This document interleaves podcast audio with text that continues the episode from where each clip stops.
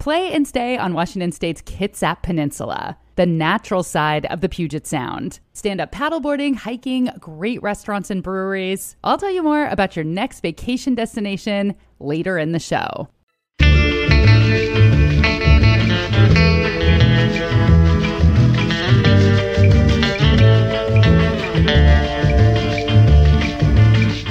Is Your Last Meal. I'm your host, Rachel Belle, and each episode I interview a celebrity about what they would choose to eat for their last meal. Then we explore the history of that food, the culture, and whatever else we can cram into 30 minutes. Today on the program, Kevin Allison. Kevin hosts the wildly popular podcast and live show Risk! Exclamation point. Are you supposed to say that out loud? I don't know. It's a storytelling show, quote, where people tell true stories they never thought they'd dare to share in public. Unquote. Kevin is a comedy writer and actor. You may remember him from MTV's The State in the 1990s, not the 1890s. He was also on shows like Reno 911, exclamation point, Flight of the Conchords, and Comedy Bang Bang. Actually, it's comedy bang, exclamation point, bang, exclamation point. And that's why you're here to edit me. Thank you very much. Plus, he co founded the storytelling school, The Story Studio, in New York City. Later in the show, Kevin and I discuss a shared love of a beverage shunned by most adults. A lot of people vomiting in their mouths right now. Screw 'em! Pardon my French. We will learn the history of the martini with the cocktail evangelist Robert Hess. James Bond's influence was pretty big because suddenly now you see this suave, sophisticated guy going into a bar and ordering martini after martini after martini, usually made with vodka, almost always shaken, not stirred, both of which are the wrong way to have a martini. And in honor of risk, exclamation point, producer Aaron and I discuss the risky foods that I have eaten over the years. Horse sashimi, Japanese blowfish, eating live fish. Um, in Vietnam, I had a maggot pancake. Sorry? A, a maggot pancake. I don't like that phrase. That wasn't very good. They Really? took a lot. really? The maggot pancake wasn't any good?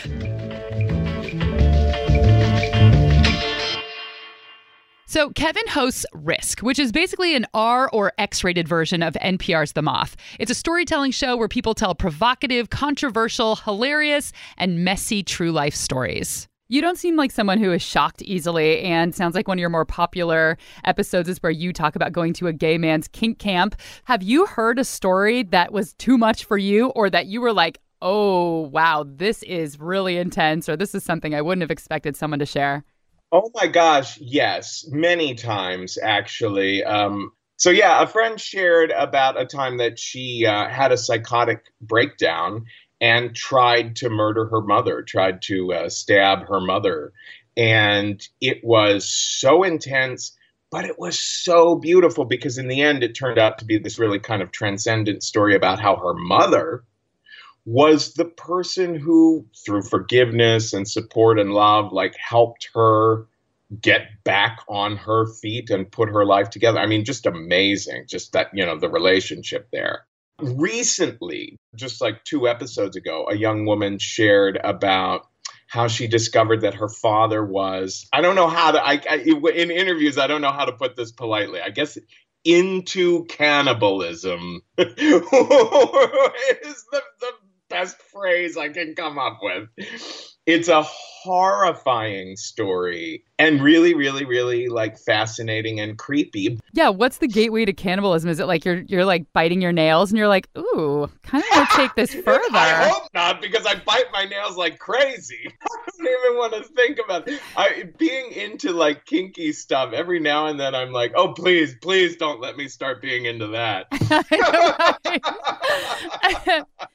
So, did you always talk about the kink that you were into, or did that become something that was easier for you to be out loud and out with once you started doing risk?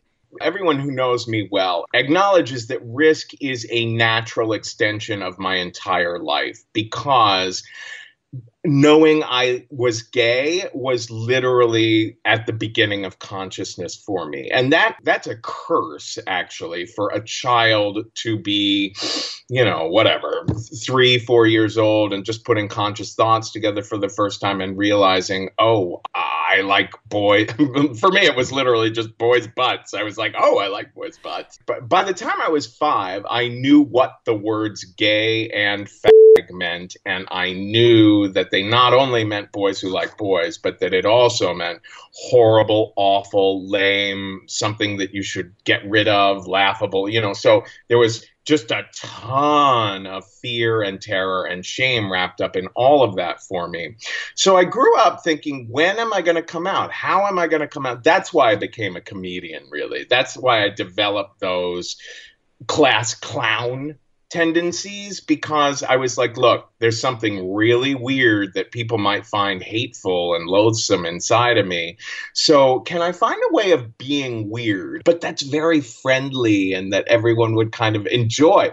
It was that winning formula for me. My first memories of storytelling were at slumber parties. Anyway, so I was going to ask you about your slumber party experience, but knowing that you knew you were gay from such a young age, now I'm extra curious. If you did go to slumber parties, how was it for you spending the night with a bunch of boys? Oh my God. What did you, what, what Pandora's box are you opening? oh my goodness. I was, when I was around, uh, I, I, I, guess 11, 12, 13, you know, right in there, those, I guess that's puberty, pubescent years. You know, I had a lot of close male friends and uh, I was very aware that I was gay. So you know what I would do, and and now looking back, I'm like, oh my god, that's kind of predatory. What I would do is I would be like, uh, hey, wouldn't it be funny if we all went streaking? You know, oh my god, so I can see my friend Don's butt, you know, that kind of thing. and there was so there were a lot of shenanigans like that, which led to I would say some very light experimentation of touching and it was so funny because I remember one thing guys used to always say in those cir- circumstances was, "Wow, won't this be so cool when we could do it with girls?" and you, that's when you started as an actor in those moments. You got to practice acting. right, exactly. Everything that Kevin does is big and dramatic. You can probably tell by the way that he laughs and the way that he talks. And he seems to jump into everything in his life 100%. But when it comes to the way that he eats, he just can't seem to commit wholeheartedly. What would your last meal be? Oh, you know what is so, so funny about this question is that it brings up for me these issues of moderation in my life right now. I have lately been spending as much time as I possibly can trying to be vegan. So, gosh, you know, when I think, oh, what would my last meal be? I think a steak. You're such a good vegan. I'm such an extremist, you know? I go through these phases of being so good about eating only almost leaves. you know what I mean? And then I'll be like, you know, three weeks of that will go by and I'll be like, oh my God, I'm going to have a filet mignon. And I think that that's actually not so terrible a thing. I, I think that eating mostly vegan and then having a cheat day, you know, once or twice a month is actually, I think, probably a fairly healthy way to go about things. I would have steak and then I would have myself some, you know, vodka martinis. Do you have any problems with the labeling of vegan, like having to announce that you're vegan? Because I feel like so much is wrapped up in that. Like a lot of people kind of eye roll it or think that you're a certain way, like, oh, you're a hippie, you know, that you're maybe unrelatable. I'm not sure if this is true for you, but do you confidently walk in a room, put your cape around your neck, and go, I'm a vegan? Oh God, no, never. I'm super aware of it. And that's why if I do say it, I'll almost immediately give the caveat that I cheat. You know what I mean? And that's weird too, like to feel like I have to make it there are some places that i find it almost impossible like when i go home to cincinnati ohio you know it's going to be such an issue with my mom and like like my parents are you know they're in their mid 70s they are ohio you know what i mean? Like like to them the idea of not eating meat is almost like what? Like it, you know like they're almost like hurt and offended that you're you know challenging uh, something that's central to their lifestyles. So yeah, I mean, when I go home to Cincinnati, I'm like, screw it, I'm just gonna eat whatever they give me. You know, I I I I. I I think most people who try to be vegan or are vegan like feel a lot of dread around like going to a dinner party or whatever and being like, mm, do special work for me, you know? Ah! so yeah, so so I am uh, I am a vegan with plenty plenty of cheating and plenty of yeah well whatever not today. vegan light. What kind of food does your mom or your parents cook? Oh my God. It would be, you know, the steaky sort of stuff, meat and potatoes kind of stuff, L- lasagna. We were obsessed with in my family. I and I still that that would be like I had to stop myself from saying lasagna because that's what I would have answered as a kid. You know, uh, that was every birthday was lasagna. Um, so yeah, meaty, cheesy, potatoy stuff is just like you know that that kind of real comfort food is so popular in the Midwest. You know, when you go when I go home, I'm like, oh yeah, everyone is a little bit wider here. And also when especially if I've I've been really good lately and I've trimmed down, my mom will be, you know, and and I'll feel like I look like absolutely healthy and like uh, whatever the recommended weight is. That's when my mom will be like, "Oh my god, you're starving." That's when she puts cream of mushroom soup in a baby bottle for you and gives it to you when you go to bed. Exactly. That was another thing. Like, like no one told me that people don't drink like whole milk well into adulthood. I had to like learn that several years ago too. I was like, oh, I'm I'm just an Ohio boy who drank milk with everything. I still drink milk a lot as an adult, and really, no one does anymore. People look at me like I'm drinking gasoline. I can't even believe how shocked people are that I'm just drinking milk. Yeah, yeah. And then there's the milk and other food combos. Like if I'm feeling really bad, I'll have milk and Doritos. And that is like, good. What? Yes. Well, yeah. There is milk. You, you, they use like skim milk, I think, to make the Doritos themselves. So yeah, there's something very complementary going on there. Yeah, I think it's like the intense saltiness that goes well with like a mellow creaminess. Because I really yes. love milk with pizza, especially pepperoni pizza, and that's great. And with Chinese food also, and that's pretty salty also. Uh-huh. That's amazing. Um, do you, when you're going to have a steak? There are a lot of people vomiting in their mouths right now. Screw them. For his last meal, perfect angel vegan Kevin Allison wants a rare steak, most likely a filet mignon and a vodka martini. When we come back, we're going to learn all about the history of the martini, perhaps the most iconic and classic cocktail of them all. But before we talk about booze, we have to talk about booze.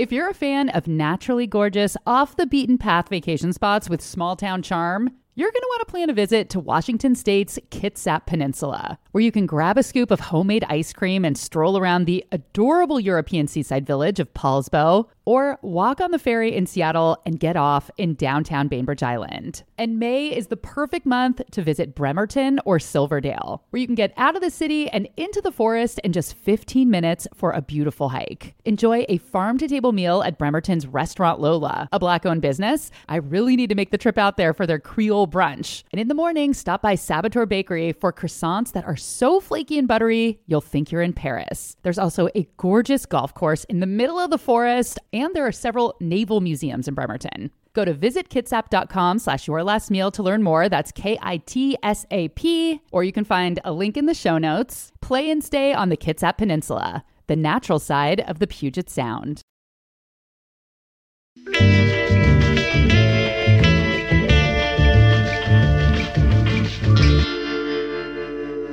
Hey, buddies, we're back, and we're going to unlock the secrets of the martini. Seattle's Robert Hess calls himself the cocktail evangelist. He has a web series called The Cocktail Spirit where you can learn to mix up classic cocktails. So let's first talk about the history of the martini. In my mind, it seems to be one of the most classic drinks and something I think a lot of people like to order because it seems classy. Uh, so, where did the martini come from? Well, the martini is a drink that evolved back in the 1880s, about. Can't really pick the exact date or who did it or what the exact first recipe was, but sometime in the 1880s. Um, it basically was the the younger sibling of the Manhattan, which is a drink of a similar style that was probably invented in the 1870s sometime. How is it a sibling? Because one is clear and one is brown, and I find one to be more sweet than the other. Well, to think about the siblings, you need to understand the cocktail itself and the family tree there. The cocktail itself gets its start from probably around 1800. Um, the very first time we see the definition for cocktail in print is in 1806. Um, and there they define the cocktail as being spirits of any kind, sugar, water, bitters, which, if the spirits of any kind was whiskey, you'd recognize that today as what's called an old fashioned. And for, you know, several decades, if you ordered a cocktail, you would order a gin cocktail made with gin, sugar, water, uh, bitters. There was no other names going on back then. And then sometimes in the like the 1860s or so, other ingredients started coming into the bartender's repertoire, one of those being vermouth. And the bartender started playing around with vermouth, and suddenly this new style of cocktail came about that no longer fit the pattern of spirits of any kind, sugar, water, and bitters. And therefore, if you wanted a cocktail made the old way, you had to ask for a old-fashioned cocktail, and that's where the old-fashioned comes from. So the martini in the Manhattan kind of, you know, caused the birth of the concept of a quote-unquote old-fashioned. Oh, that's really cool. So what exactly is a martini? That's a really good question. We mentioned the Manhattan already. And if you were to go back to the original recipes that you saw for the Manhattan back in the late 1800s, it's almost identical to the way they serve them today. The martini, nowhere near the same. So the, the original, some of the original mar- uh, recipes for martini called for gin and vermouth, w- which is normal, and bitters. Now, remember, I mentioned that a cocktail originally designed as having spirits of any kind, sugar, water, and bitters. Yes bitters became the defining ingredient for anything called a cocktail. Clear until Prohibition. If it was a cocktail, it absolutely had to have bitters in it. So the martini originally had bitters, what's known as orange bitters. Now, I mentioned gin, vermouth, and bitters. The vermouth in a martini was originally sweet vermouth. If you wanted to use dry vermouth, the same amount, you'd ask for a dry martini. And that is simply swapping the vermouth from sweet to dry. You will notice there is no mention of vodka, which is the martini Kevin requested and a martini that lots of people order regularly. Robert says vodka didn't find its way into the martini glass until about the 1960s. And it wouldn't be right to talk about martinis without sipping on one. So Robert was nice enough to bring the fixings for four different versions of a martini. Uh, he came in the door with this really cool old black doctor's bag, uh, and he opened it up, and he had all of these little glasses, and he had crystal pitchers and the really nice stirring sticks, the crystal stirring sticks, and he had already proportioned and measured out bottles of gin and vermouth. And so what I've set up for you now are four different variations of martini. On your right hand side is like the original martini made with sweet vermouth.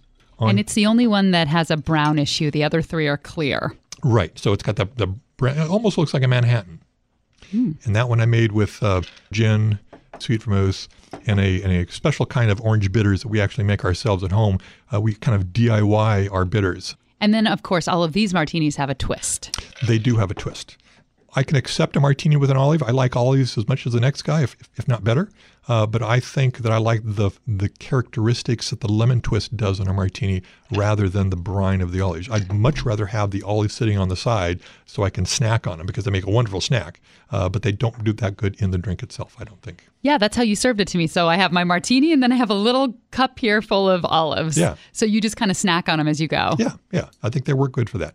Okay, so no olives in the actual drink which is actually my favorite part of a martini. I don't really like martinis, so I like mine dirty so that I can not taste the cocktail at all, is basically what you're doing when you pour olive juice in there. As for the twist, which does belong in a classic martini, Robert sliced off long chunks of lemon peel using a small knife, and then he squeezed the peel into the drink, sending a nice mist of citrus oil onto the surface of the cocktail. And all of the martinis he made for me were stirred, not shaken. You don't want to shake a martini, you want to stir a martini. There's a rule of thumb when thinking about cocktails. Some cocktails you want to shake, some cocktails you want to stir.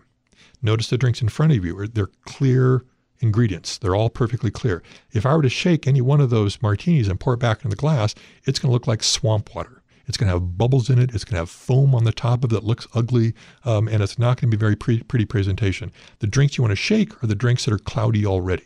Either they got a lemon juice in them or milk. Okay, so no olives, no shaking, and imagine what people drink martinis out of. You can picture it right now. It's that big V shaped glass. Robert says you're doing it wrong. Yeah, because these aren't the classic V-shaped martini glass. They look kind of like a small red wine glass to me. Yeah, and this this would be a glass that actually they would have used for for cocktails uh, back in the old days. One of the things I'd like to point out is, and, and your your audience can't see this, is that all the glasses I have here are relatively small. They can hold maybe like a four ounce drink and have a little teeny bit of headroom. These drinks have like two ounces of booze in it. Two ounces is what you want to have in a cocktail because anything more than that, and you, are just going to go in la la land in, in, in, pretty quick time. Nowadays, if you go into a lot of these glassware stores, you'll see glasses six, seven, eight, nine, maybe even 10 ounce glasses. And so I think one of the biggest things I can say is when you're buying your glassware for cocktail, and if you're going to do cocktails like martinis and Manhattans, which are all booze, get them like five ounce glasses. Five ounces like the perfect size for a really good martini glass. What is the strangest thing you've ever eaten?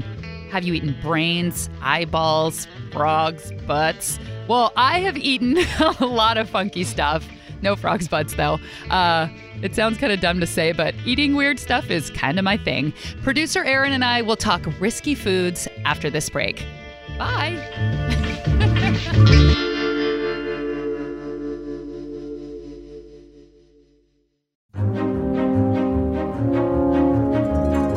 listening to Your Last Meal, you might like watching my new TV show, The Nosh with Rachel Belle. We just wrapped up season one, so there are four tasty episodes ready for you to binge at cascadepbs.org. In episode one, I convince an East Coast skeptic that Seattle now has fantastic bagels. And in the season finale, we go truffle hunting, just about an hour outside of Seattle. Episodes are a quick bite just eight and a half minutes long. So grab a snack and cozy up with the Nosh. Available anytime, anywhere at cascadepbs.org or find a link in the show notes.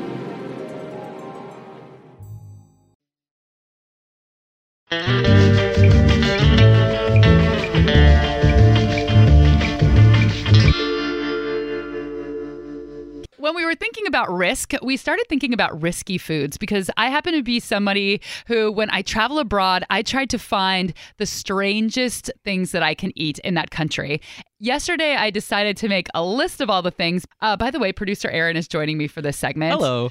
I will eat almost anything. Especially, I've been, I, I did some traveling in my early 20s, and it's uh, culturally insensitive a lot of times to not eat things yeah. that are given to you. And some of those things are pretty outrageous. Should I just read my list? Yeah, let's see what you got. Give me, okay. the, give me the hot take. Okay. This was actually delicious. And if I didn't know what it was, I wouldn't have even thought it was gross. I didn't think it was gross when I found out what it was, but when you tell people that you ate the sperm sac of a cod, mm-hmm. they don't always react well. So it was very creamy. Uh, it's a delicacy in Japan. I only had it at really nice restaurants. It's called shirako. I ate a lot of stuff when I was in Japan. I had horse sashimi. Ooh, yeah, I've had horse. You have? I have. I did not care for it. I did have the blowfish that everybody talks about in Japan that's supposed to be really risky. When you when we talked about doing risky foods for the show, that's the first thing I I thought of was that Fugu. blowfish that yeah, will Yeah. kill you if it's prepared wrong. The thing that is the most controversial is live fish. So I was living in Japan. It's up on the Noto Peninsula, and there's a couple places that are known for serving live fish. So you just get a small bowl of water. They scoop them out from the sea outside, and they're really small. They're probably like how big is that? Like an inch and a half. an inch and a half long, transparent. You can see like their little bones and stuff. And they gave us about a dozen each in a bowl. You have to pick up the fish with chopsticks and then you dip the live animal into soy sauce Whoa. and put it in your mouth. I wanted to do this. I arranged this trip, but then when I was sitting at the table, I got super freaked out and I couldn't do it. It took me forever. I don't think I could bite down. I think I just have to like go goldfish at the frat party, just straight down the gullet. Yeah. In Vietnam, I had a maggot pancake. Sorry. I, don't like that phrase. That wasn't very good. Really? a lot. really? The maggot pancake wasn't any good? also had a bunch of fried mealworms, which were really good. Mhm. Yeah, mealworms are good. Yeah. Um, and it's all cultural perception because we like to say, ew, that's gross. Ew, that's gross. It's only gross because you didn't grow up with it. I mean, I've even had people comment about how strange it is in Japan that they eat fish for breakfast. It's like your body doesn't know what food goes in at what time. Nothing is weird unless you make it weird. that's right. It's kind of weird to drink milk and to eat eggs. So, if your friend had a baby and said, Do you want to drink some of my breast milk? I'd say 99% of people would go, No, that's so gross. But we drink cow's breast milk every Right. day, and it's from another species. Yeah, I was dry heaving during the placenta episode a couple a couple were, weeks ago. yeah. And meanwhile, I'm eating unfertilized eggs constantly. Exactly. On that note, I have eaten balut, which um, is really popular in the Philippines. I had it in Vietnam. Um, it is a developing bird embryo. That was also a little rough. Recently, here at the radio station, I had a tempura tarantula that was delicious. Really? It tasted like soft shell crab. I would say the most graphic thing that I ate besides the balut was in Peru. They call it cuy, but it's guinea pig Oh, yeah. and I ordered it and it came out on the plate whole. And there were mashed potatoes, and one of its little paws was in the mashed potatoes. So if you lifted it up, there was a tiny little handprint. No. but it's not that good. There's not very much meat on it. Is there anything you wouldn't eat? no. I no, I don't think so. And I'm including long pig. Me too. I'm in- I would I'm totally eat a man human, but it would be such a special circumstance because I wouldn't want somebody murdered for me to eat. Of course. I don't want to eat somebody who's already dead who's diseased. Yeah, no, that's So- a bad idea. Somebody would have to donate their body to the culinary world who was healthy and robust. And then I'd try a little piece. I think I would too. And I, I'm pretty sure you're the way you're supposed to answer this question is only in a survival situation. Yeah. But that's not me being honest. No. honest. Well, should we make a pack? Whoever dies first gets to eat the other. Rachel, it's on wax. Let's shake on Just it. recorded it. A lot of people vomiting in their mouths right now. And that was Kevin Allison's last meal. Kevin Allison is the host of the Risk podcast, and he does the show live all over the country. Go to risk-show.com slash tours to find a live Risk show near you. Thanks to my own personal bartender, Robert Hess. You can watch his cocktail tutorial videos at smallscreennetwork.com slash cocktail underscore spirit. This episode was produced by Aaron Mason and me. Original music by Prom Queen. And if you like the podcast, we would love it if you subscribe and even better, leave a review. It helps other people find us. Speaking of finding people, you can find me on Twitter at I'm Rachel Belle. It's B E L L E. And on Facebook, you can do the old facebook.com slash hello Rachel Belle. I'm Rachel Belle, and until next time, this is your last meal.